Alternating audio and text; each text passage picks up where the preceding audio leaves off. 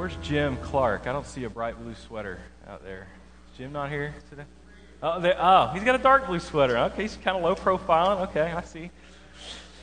The Jayhawks beat the Cowboys yesterday in a nail biter, so I expected to, to see Jim in, in his Jayhawk blue today. But anyway, it's good to see everybody here. It's a blessing to gather, and I hope that as we've worshiped and encouraged one another, uh, now we're looking into a time uh, where we'll study God's Word. Turn to Mark chapter 1 if you're not there already. For those of you visiting, or perhaps you just haven't been here, we began on January 5th, two weeks ago, a study of the Gospel of Mark.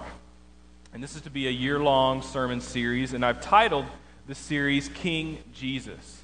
Because Mark goes to great lengths, I believe, to display Jesus, the Messiah, as king. And if you've studied Mark before, you know that some say that Mark is all about Jesus as servant. And, that, and that's true. Jesus is displayed as a servant in the book of Mark. And others would say it's the suffering of Jesus that Mark really dials in on. And, and that's true too. His, his suffering is a major theme, particularly in the last half of the book. But Mark is perf- purposefully setting the servanthood of Jesus and the suffering of Jesus up against the authority of Jesus as king. Jesus is king. And the first century world would know nothing of a servant king.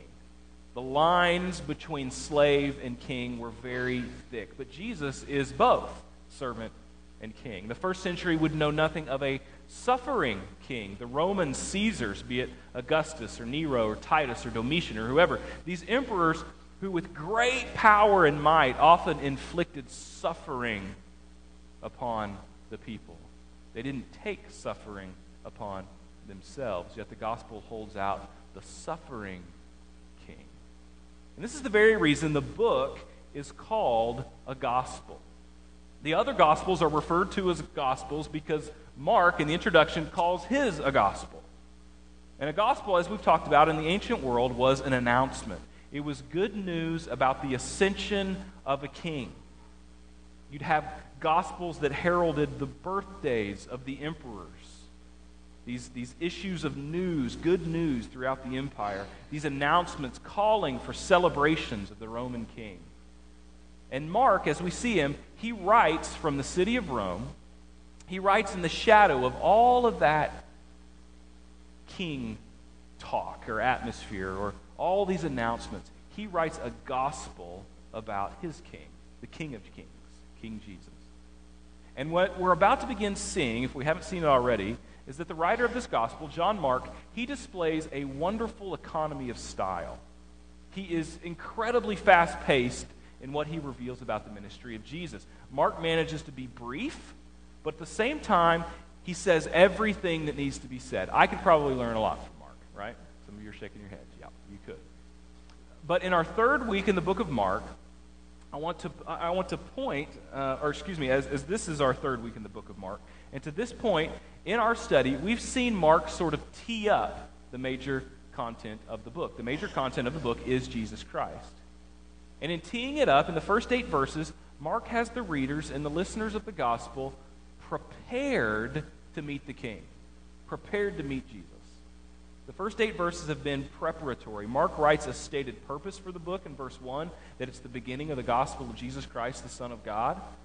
And then in verses 2 through 8, 2 through 8 he gives us an explanation of John the Baptist, who was the prophesied herald, who was the forerunner of the king, the one whom the Old Testament scripture said would be a voice crying from the wilderness, a voice crying, Prepare the way of the Lord. That's John the Baptist.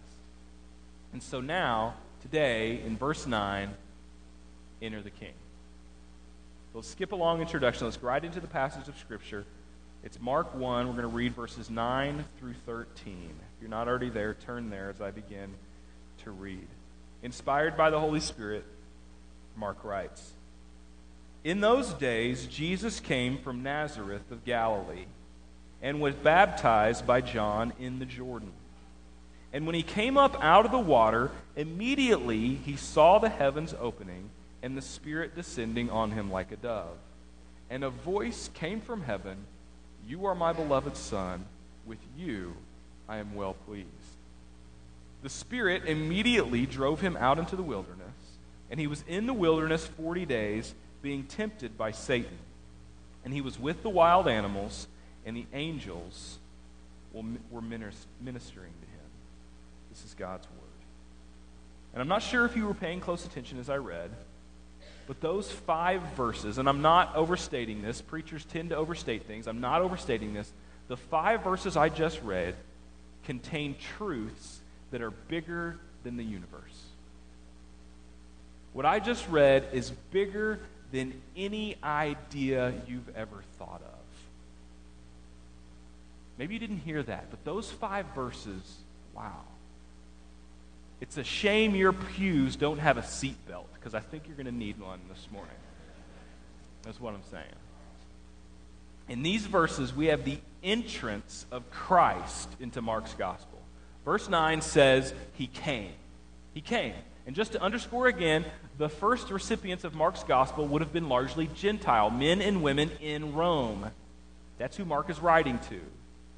And if you're a person living in Rome, you're probably not going to know a whole lot about the geography of the Middle East. You know, that's a region 1,500 miles away from Rome. There's no Google Maps or GPS. You know, the reference tools we have today are just not readily available. So a first century Roman had probably heard of Jerusalem, but he's definitely not going to know where a tiny place like Nazareth is located. That would be like someone from New York, New York City having heard of Pond Creek, right? You know, that's Nazareth, a small, small village, a, a suburb of nowhere. This is where Jesus has come from. So Mark is helping out his audience, and he tells them that Nazareth is in Galilee. It's in the northern part of Israel. It's west of the Sea of Galilee, or what the Romans would have called the Sea of Tiberias. And this is where Jesus comes from. This is his hometown. He's from a backwater hick town called Nazareth. This anointed Savior, this Messiah King, he's not from Rome or Ephesus or Jerusalem or any of the principal cities of the day. He's from Pond Creek. He's from Nazareth. Pardon me if you're from Pond Creek. And as Jesus enters into Mark's narrative in these five verses, Mark displays him in three sort of frames, three different frames. We see a frame of identification, then a frame of validation, and then a frame of temptation. Identification, validation, temptation. First, identification. Jesus comes to the Jordan River from Nazareth, from Galilee. Thousands of people from Jerusalem and Judea have been coming to the river to hear and to see this prophet, John the Baptist. Many have been coming to repent and, and, and to, uh, to see themselves baptized by John. Now, Jesus, a man from Galilee, comes requesting the same treatment. In Mark, he states things very matter of factly. He was baptized by John in the Jordan. That's what we get from Mark. Matthew and Luke give much fuller descriptions of this scene in their Gospels. Matthew says John protested the idea of baptizing Jesus, uh, saying appropriately, No, you should baptize me. It's a totally understandable response from John the Baptist. The Apostle John, in his Gospel, says that in the midst of the crowds, John the Baptist is the one who identifies and calls out Jesus. He sees him and he says, There he is. Behold, the Lamb of God who takes away the sin of the world. All you people who are coming, who are, baptized, or who, who are repenting and being baptized for the remission of your sins, there's one amongst us who has no sins. He is the spotless Lamb who will take away the sins of the world. But what we know from all four Gospels, this is one of the events recorded in all four Gospels, is that John the Baptist indeed baptized the Lord Jesus. And the question that comes with that is why? If John's baptism was a baptism of repentance for the remission of sins, why would Jesus subject himself to baptism? Doesn't the life and work of Jesus hinge on the fact that he was sinless, that he never sinned? Why would he stand in the place that all these sinners had been standing? This place of guilt and repentance. Why would he count himself amongst them. Jesus was subjecting himself to baptism to make three primary identifications. First, to identify with John the Baptist. To say, yes, this guy is the guy that Isaiah told us about, and that Malachi told us would come and prepare the way for the Lord. John, in the spirit and the power of Elijah, he is the fulfillment of the Old Testament prophecy. Just like those being baptized identified with John as the forerunner, Jesus is identifying with John. Yes, this is the forerunner of the Messiah. Second, he's baptized also to identify with John the Baptist's message. What he's saying is what this guy is preaching, what he's saying, it is, it is right on. It is absolutely true. You need to repent. You need to make yourself ready. One is coming. One is coming. And I am the one. And then, third, and this is most important, the third reason Jesus was baptized, the third thing he was identifying with, he was baptized to identify with you. With you. Isaiah had prophesied in Isaiah 53, verse 12, that he, the Messiah, would be numbered with the transgressors. Jesus was baptized to identify with you. And it makes sense then. The first action Jesus takes in his ministry was a giant arrow pointing to the whole reason for his ministry to stand in the place of sinners. That's what he came to do. That's what he's doing in the water with John. He who had no sin took his place among those who had no righteousness. He who was without sin submitted to a baptism that was for sinners. His ministry would start standing in the place of sinners in baptism. His ministry would end hanging in the place of sinners on the cross. Like matching bookends in Jesus' ministry. He is in the place of sinners. And I make this connection really for one other reason. It's because of something Mark would write later in the gospel, Mark chapter 10, verse 38. James and John are jockeying for position. Jesus has called disciples, they are working alongside him. They're really having a hard time understanding exactly what his messiahship is about. And they're often jockeying for position. They're often wanting to be the first among themselves. They want to be at Christ's right hand when the kingdom comes. They want power. And this request for power from James and John comes right on the heels in Mark chapter 10 of Jesus explaining that he would be put to death. Right on the heels of him saying that they will mock me, and they will spit on me, and they will flog me, and they will kill me. And so when they ask Jesus about the positions of power that they're going to receive, Jesus responds this way Mark chapter 10, verse 38. He said to them, You do not know what you are asking.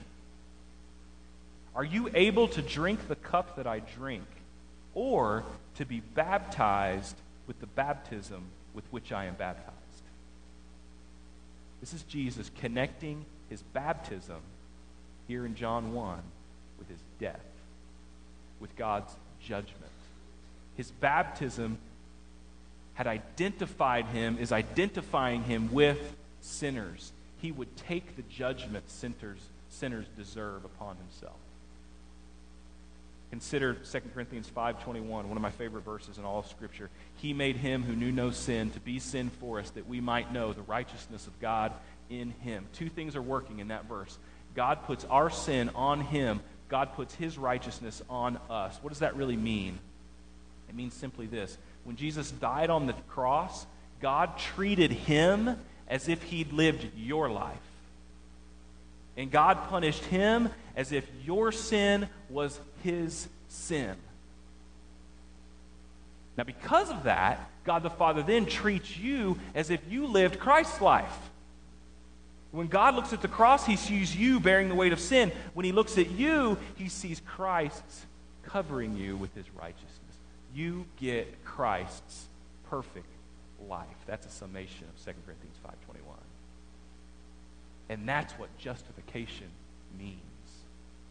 It means just as if you never sinned. Christ's perfect life. It could be yours. It could be yours. And let me just say to every one of us in this room, that is our greatest need in life and in death the righteousness of Christ.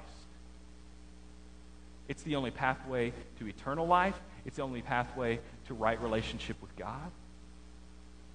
And it doesn't come through any, any amount of, of jumping through hoops or right behaviors or a really upright and squeaky clean moral lifestyle. It comes through faith in Jesus Christ. The need we all have to have the slate of our lives wiped clean, to have the transgressions of our lives blotted out, to have our souls cleansed by the righteousness of Christ. That is our greatest need. And that comes when we put our faith in Jesus and the great exchange takes place. Our sin for Christ's righteousness. He takes our sin, we get his perfection. So in his baptism, Jesus is stepping down. He did not need a baptism of repentance. He didn't need to repent on our behalf, but he identifies himself with us. He becomes, as it were, a sinner. He becomes the covenant breaker. He becomes the one who has violated the terms of the contract with God, and it is going to cost him. It is going to cost him death. So, this is Jesus right here. This is his public pronouncement of, of his obedience, of him saying, I am on board with the redemptive purpose of God. And it's that obedience that would carry him from this point in the water, in the Jordan River, being baptized, it would carry him all the way to the cross. And before we get to the second point, just a clarification regarding geography. The River Jordan is a very famous location in the Bible. If you flip to your maps at the back, you'll, you'll likely come across one pretty quickly that'll have the Jordan River on it. And obviously, Jesus was baptized there. Joshua led Israel across it when the Israelites first entered the land. But I don't know what you have in your mind. The, the River Jordan is a stream about 100 feet wide at its widest, it's about 10 feet deep at its deepest. It flows south from the Sea of Galilee, flows south to the Dead Sea about 105 miles. It's the traditional eastern border of the land of Canaan or of Israel. And I share all that because when you picture it, don't picture some mighty roaring river or even some sort of majestic mountain scene. This is not the Mississippi. This is not the upper Arkansas. It's not even really even the Cimarron River. I mean, to call it a river is even sort of a stretch. Skeleton Creek, yeah, there we go. But when it says that Jesus was baptized and came up out of the water, everything about that statement says that he was immersed in the water. So it wasn't a sprinkling or a pour. Baptizo, the Greek word, it's just almost directly transliterated into English as baptism. It means to dip under. Thus, his coming up out of the water. And something miraculous happened as he came out. That's our second point. It's this point of validation. Second half of verse 14 starts immediately. Immediately. Excuse me, not, not verse 14. I should say verse 11. Immediately. That's one of the most repeated words in the book of Mark. It's used 42 times in the gospel, only 12 times in the whole rest of the New Testament. It's a word Mark used to keep this narrative moving immediately, immediately, immediately. I heard the story of a missionary in Ethiopia. His ministry was in a region uh, with a complex system of, of rivers and streams. The principal transportation in the area was, was boat, was by boat. And this missionary had a boat that he named Euthus. Euthus is the Greek word for immediately. And how the boat got his name was this missionary's father read from the Greek New Testament, just directly from the Greek. And he had come to a place in Mark where the text read, Euthus, the boat, or immediately the boat. So the boat got named Euthus, right? So if you have a boat, I don't know if any of you are boat people, but name it Euthus. That just, that's just a great name. I can see it, you know, inscribed on the back, real nice, Euthus, the boat. Makes me want to get a boat. But anyway, immediately, as Jesus comes up out of the water, he saw the heavens being torn open.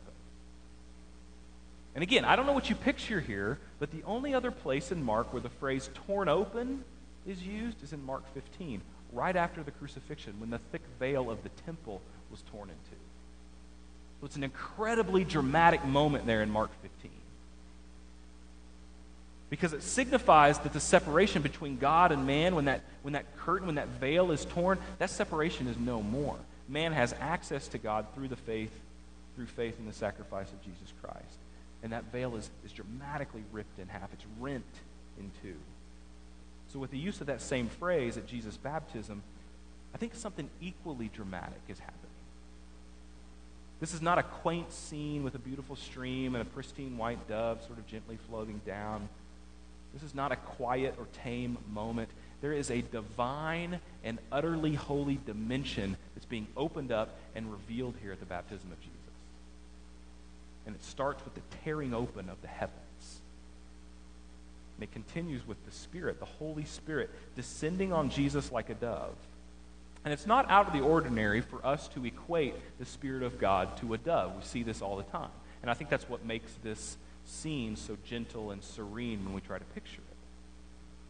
But what Mark is doing, Mark is doing something amazing here. He's actually taking us back to Genesis 1. Mark is taking us back to the creation account. And in the account of creation, Genesis 1, verse 2, you have the Spirit of God hovering over the waters. But in a widely read Aramaic translation of the Old Testament, it was a translation called the Targums.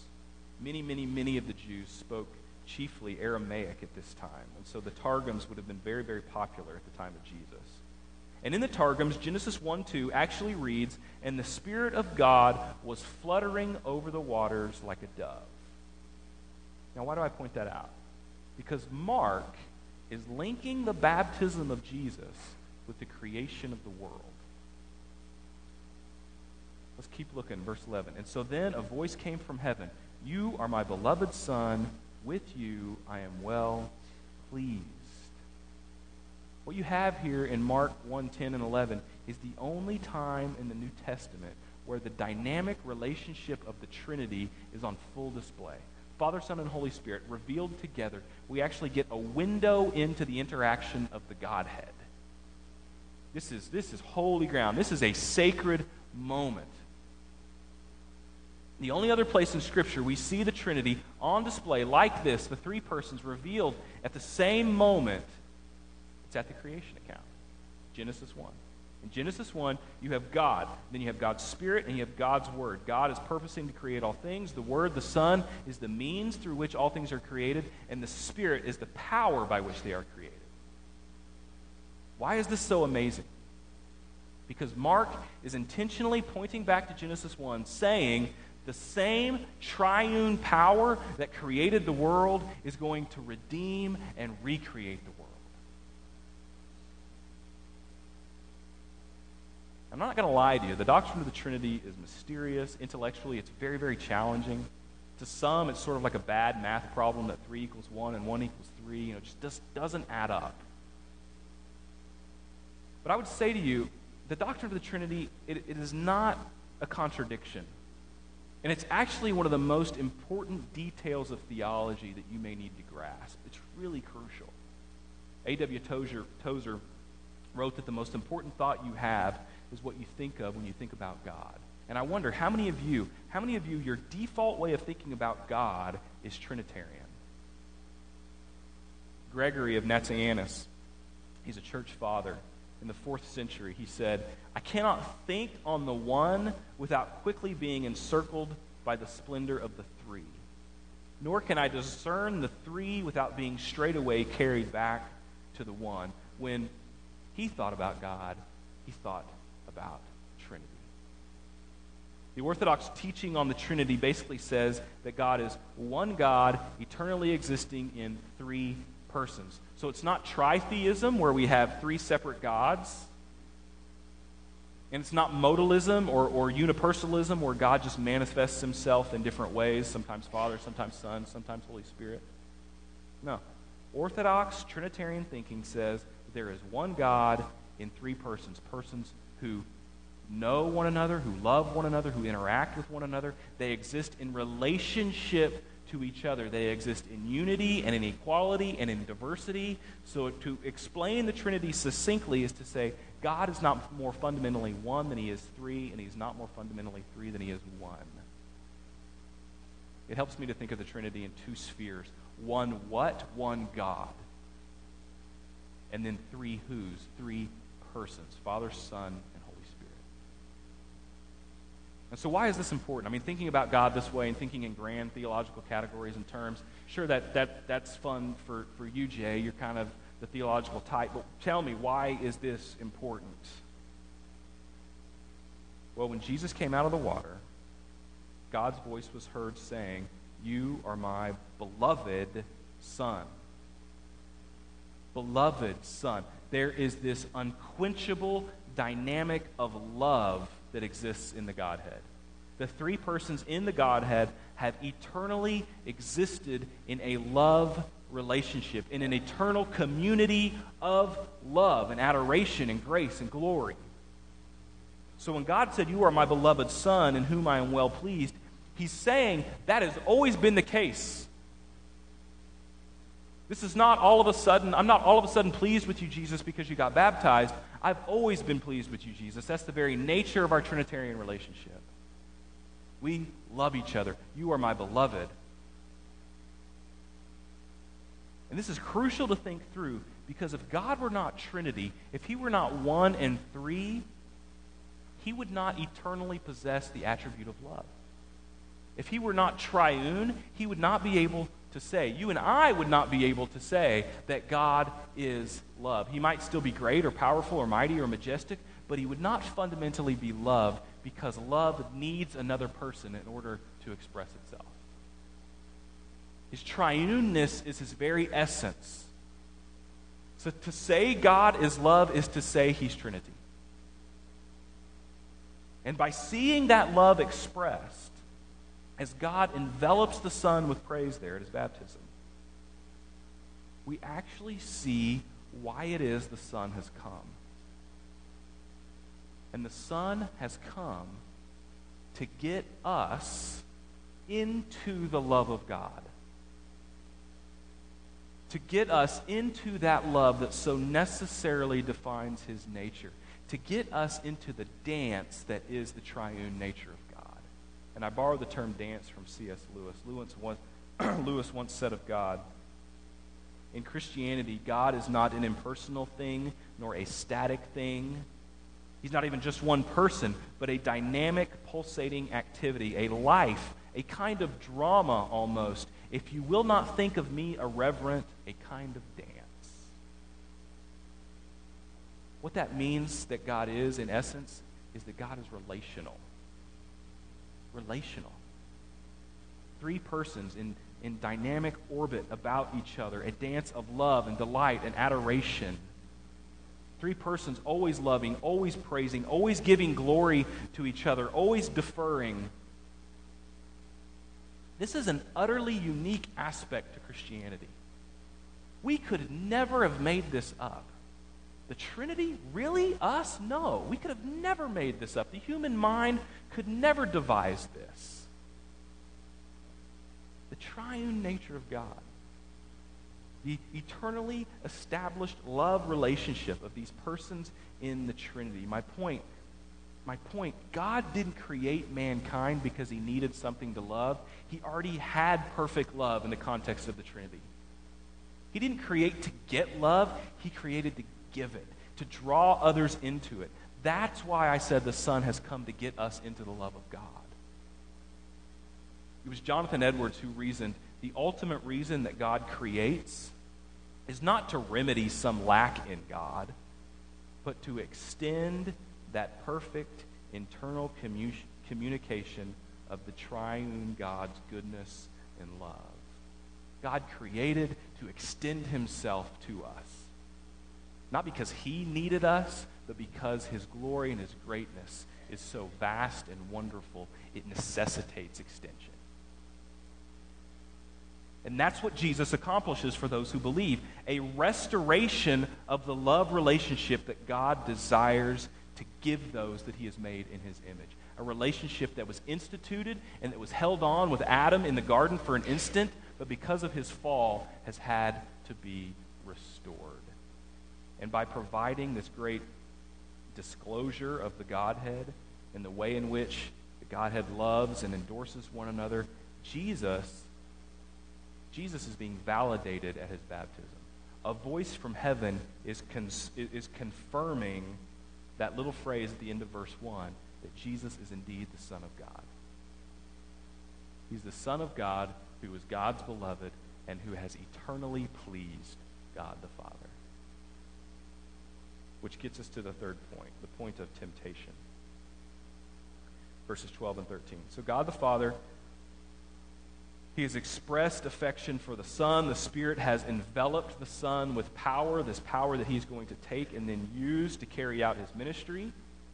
And in verse 12, the Spirit immediately, there's our word again, immediately drove Jesus out into the wilderness. Now, one would think that Jesus would get baptized, he would get the Spirit, and then he would just go to Jerusalem and take over. Right? Nope. He goes to the wilderness to be tempted. Remember in Genesis, the Spirit moves over the face of the waters, God speaks the world into being, humanity is created, history is launched. What's the very next thing that happens? Satan tempts the first human beings, Adam and Eve in the garden. Here in Mark, the Spirit, the water, God speaks, a new humanity is to be created. Immediately, the pattern continues with Satan tempting Jesus in the wilderness. Again, Mark is recapitulating human history. Verse 13. And he was in the wilderness 40 days, being tempted by Satan. The number 40 in Scripture is almost always connected to testing. So before Jesus can commence his ministry, he has to pass, he has to, he has to work through this time of testing. So he's in the wilderness. Again, Mark is brief. He doesn't tell us about Jesus fasting or about the kind of temptation that is coming against him. These are all things the other gospel writers do. But I think Mark is wanting us to see a vivid contrast, again, because he's rooting, he's rooting this in creation. A vivid contrast between the first Adam and the second Adam. Jesus is often referred to in Scripture as the second Adam, the second representative of mankind. And in the, and in the garden, the first Adam was told by God, Obey me about the tree. Do not eat from the tree of the knowledge of good and evil, or you will die. God was saying, Because you love me, don't eat from the tree. To be in relationship with me, obey me about the tree. Do that, and you will live. What happened? Adam didn't obey. The serpent came, Satan came, he tempted them, and he and Eve failed the test, and the whole human race has been failing ever since. And so a similar scene plays out with Jesus in the wilderness. We know from Matthew's account that Satan is tempting Jesus away from obedience and submission to the Father. He's calling Jesus to exert his own authority, his own power, and his own prerogative. And Satan, the adversary, which is what Satan means, would continue this assault on Jesus his whole life and his whole ministry. And if you've read the whole story, you know that Satan's attacks on Jesus come to a climax three years later in another garden. Not the Garden of Eden, but the Garden of Gethsemane. And in that garden, God was saying to Jesus exactly what he had said to Adam Obey me about the tree. Only this time the tree was a cross. Obey me about the tree, Jesus. And Jesus did obey. And Jesus did die. And he died in our place so that we may live, so that the curse would be reversed and the creation would be redeemed and brought into the very life of the triune God. That is our greatest need. That is our greatest need. To be brought back into the life of the God in whose image we've been created. We will not know joy or peace or contentment or satisfaction until we know God until we connect with the great lover, God, his triuneness, and our place in the dance there with him. Just to conclude, a couple of things. The passage concludes with saying that Jesus is with the wild animals and the angels are there ministering to him. And this connects with the audience again. The audience was Roman. And they're hiding and they're worshiping in the catacombs outside of Rome. And again, Mark is writing just after 60 AD, probably somewhere between 60 and 65. Persecution is ramping up in the empire. Nero hates Christians. He is diabolical in his pr- approach to persecuting them. And what's often taking place is he is letting wild beasts, dogs, lions, all sorts of animals devour Christians, whether in the Colosseum or somewhere else. And so Mark just writes this little, this little sort of note saying, you know what? The Savior, the King, Jesus, he was in a wilderness of suffering as well. And he was surrounded by all these wild animals. And he, and I don't know how exactly to explain this, I don't know what their ministry looked like, but the angels were there ministering to him. And he was taken care of. So Mark is just connecting with this audience, saying, you know what? Your persecution, your suffering, the wild animals that may come for you, know that you've got angels ministering to you. And in this passage, like I said, man, that, that this passage is bigger than the universe in my mind. We have this identification that Jesus is placing himself in the place of sinners. He's identifying with you. Though perfect in his obedience, he says, Count me a sinner, count me with them. And then this, this, this great validation that he can do this, that he can take on this task, this ministry, because he is the Son of God. And he's given the full power of God when that Spirit descends upon him. And then in his temptation, he did what man failed to do. Jesus withstood the test. Jesus withstood the test because you don't withstand the test. He dies a vicarious death, but it's his perfect life that provides us with righteousness.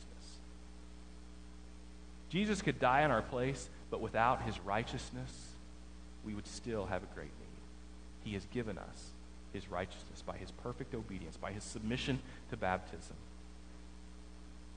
by his enduring the great temptation.